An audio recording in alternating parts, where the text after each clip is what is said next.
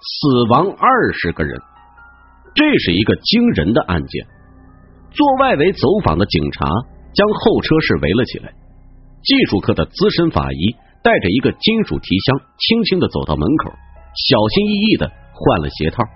他打开候车室的大门，里面静悄悄的，充斥着浓郁的血腥味。一具具尸体就像凝固的蜡像，以各种古怪的姿势散布在候车室的角落里。他们的肤色惨白，身体扭曲肿胀，散发着古怪的气味。没有太多的血，一具向后仰倒的女尸脑后有一滩近乎干涸的血迹，但是血量很少。脚下另外一具尸体的脖子上有呈月牙形状排列的伤口，因为尸体的肿胀而向外张开，伤口暴露出白色的脂肪和粉红的肌肉。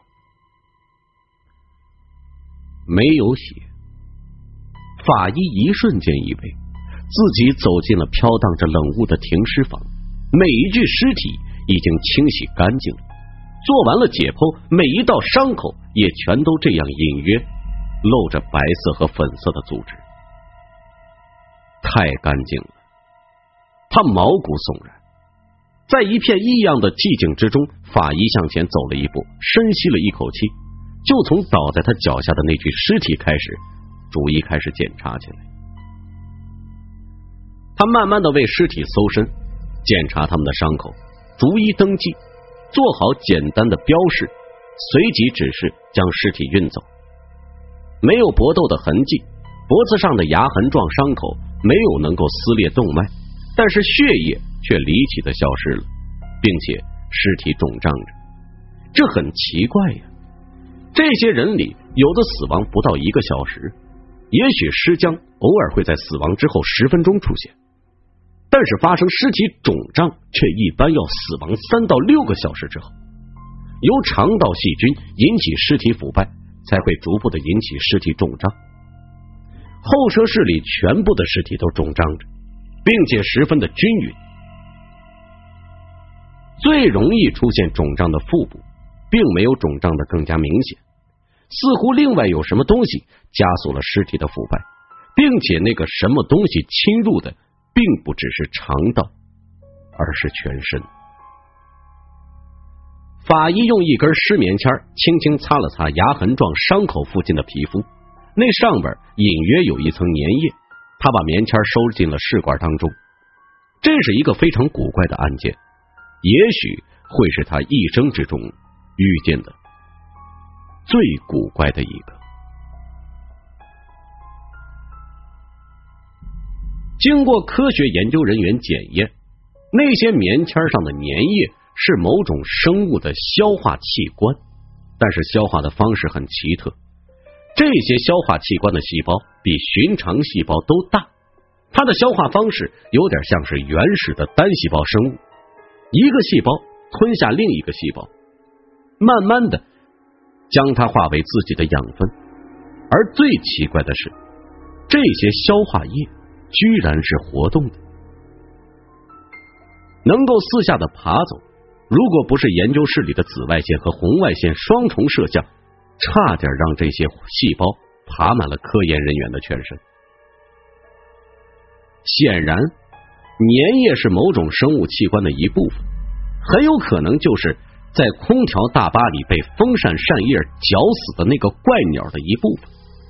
怪鸟死了，它的消化器官却不但没死，反而还依附在人的身上，不断的寻找着下一个食物。坐在风扇味空调下边的正是江建木，他的整个身体内部不仅仅是血液，连骨头都被这种消化器官给消化了。而车上的其他乘客仅仅是血液被吃掉了，可能那活动的器官侵入人体之后，基于某种方式融合了人类的大脑，也开始学会了挑食，在死去的乘客身上。都找到了残余的这种器官消化细胞，死亡之谜被解开了。被操纵的江建木咬破乘客的脖子，注入消化细胞，细胞吞噬血红细胞之后涌出来，回到江建木的身上。这种奇怪的细胞居然能够操纵人的思维，控制人的语言和行为，真是闻所未闻，并且这种细胞聚集起来，似乎能形成像牙齿那么尖锐的东西。江建木的那张人皮上居然附有一排奇怪的黄色小牙，呈锯齿形，排列和数目与人的牙齿一样，可以缩入到牙龈之中，不被人看见。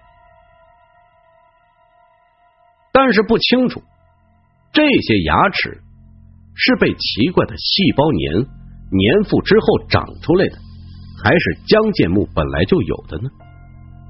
这让研究这件怪事的科研人员迷惑不已。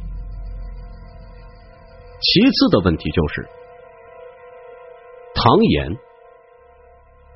李碧佳和张彤彤都一口咬定有这个人。是一个去汕大探望同学的大学生，可是乘客名单里包括买票记录都没有这个人的存在。唐岩是谁呢？他到哪里去了呢？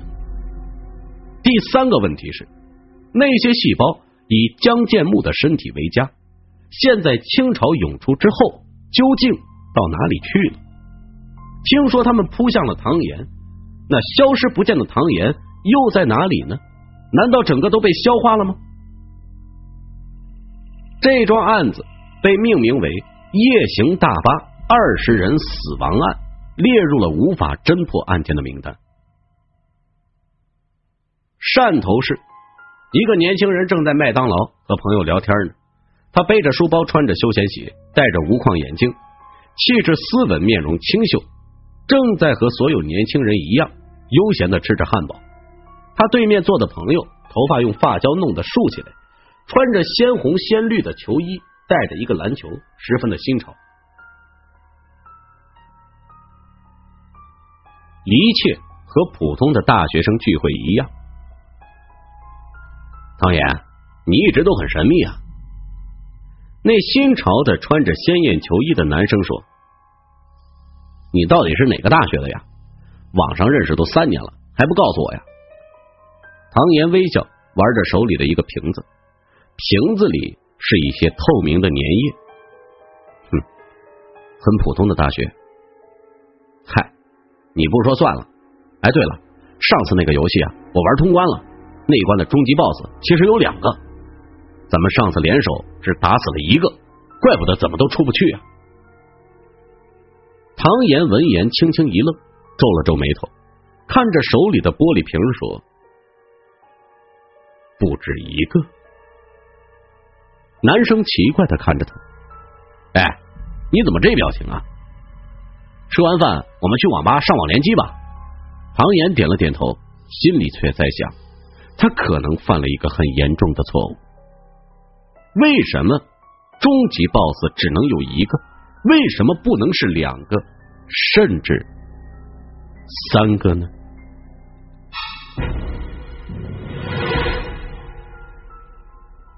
队长。我发现一件很奇怪的事情啊！公安局里正在收拾档案的警察拿着乘客名单，指着上面一行，司机说：“张彤彤是通过妈妈的关系没有买票就上车的，所以他没有固定位置。因为小女孩在过道里跑来跑去，很不听话，司机把她托给了自己的朋友照顾。他的朋友姓黄啊，坐在倒数第二排。张彤彤坐的位置不是在他的左手边，就是他的右手边。”但是后面几排的乘客不是全都死了吗？张彤彤为什么安然无恙呢？虽然说在风扇空调正下方的是江建木，可是张彤彤曾经在过道上跑来跑去啊，也可能跑到那个位置附近呢。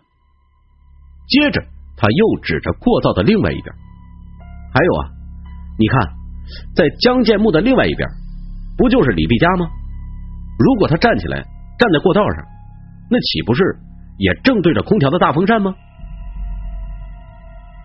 刑警队长一愣，那就是说，他们三个都可能被那细胞消化器官附身了。快去查查李碧佳和张彤彤现在在哪里。那年轻警察立刻应了一声：“是。”刑警队长翻看着笔录，看着李碧佳所做的陈述，如果李碧佳也可能沾到细胞，那么他所做的这份陈述就很难说是真的还是假的了。说不定在后面那十三个人的脖子上咬了一口的，其实并不是江建木，而是李碧佳。那如果对张彤彤的推断是对的，能在后边那十三个人脖子上咬一口的人，除了李碧佳，还有张彤彤。张彤彤正在被警察叔叔送回他在汕头的爷爷家。警车里，警察叔叔，你好好好好啊！警察叔叔抱。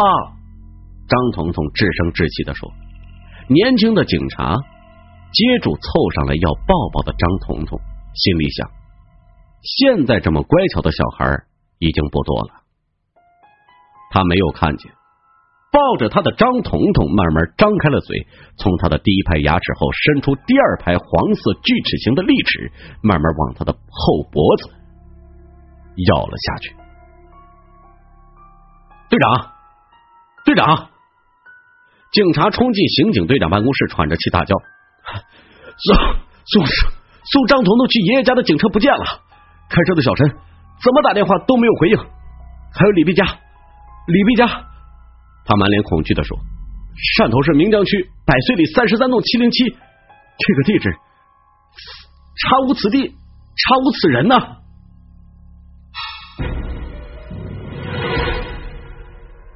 夜里，唐岩在汕头街头吃着冰激凌，看着车水马龙的车辆和人群，夜景琉璃闪烁，每个城市的夜都很美。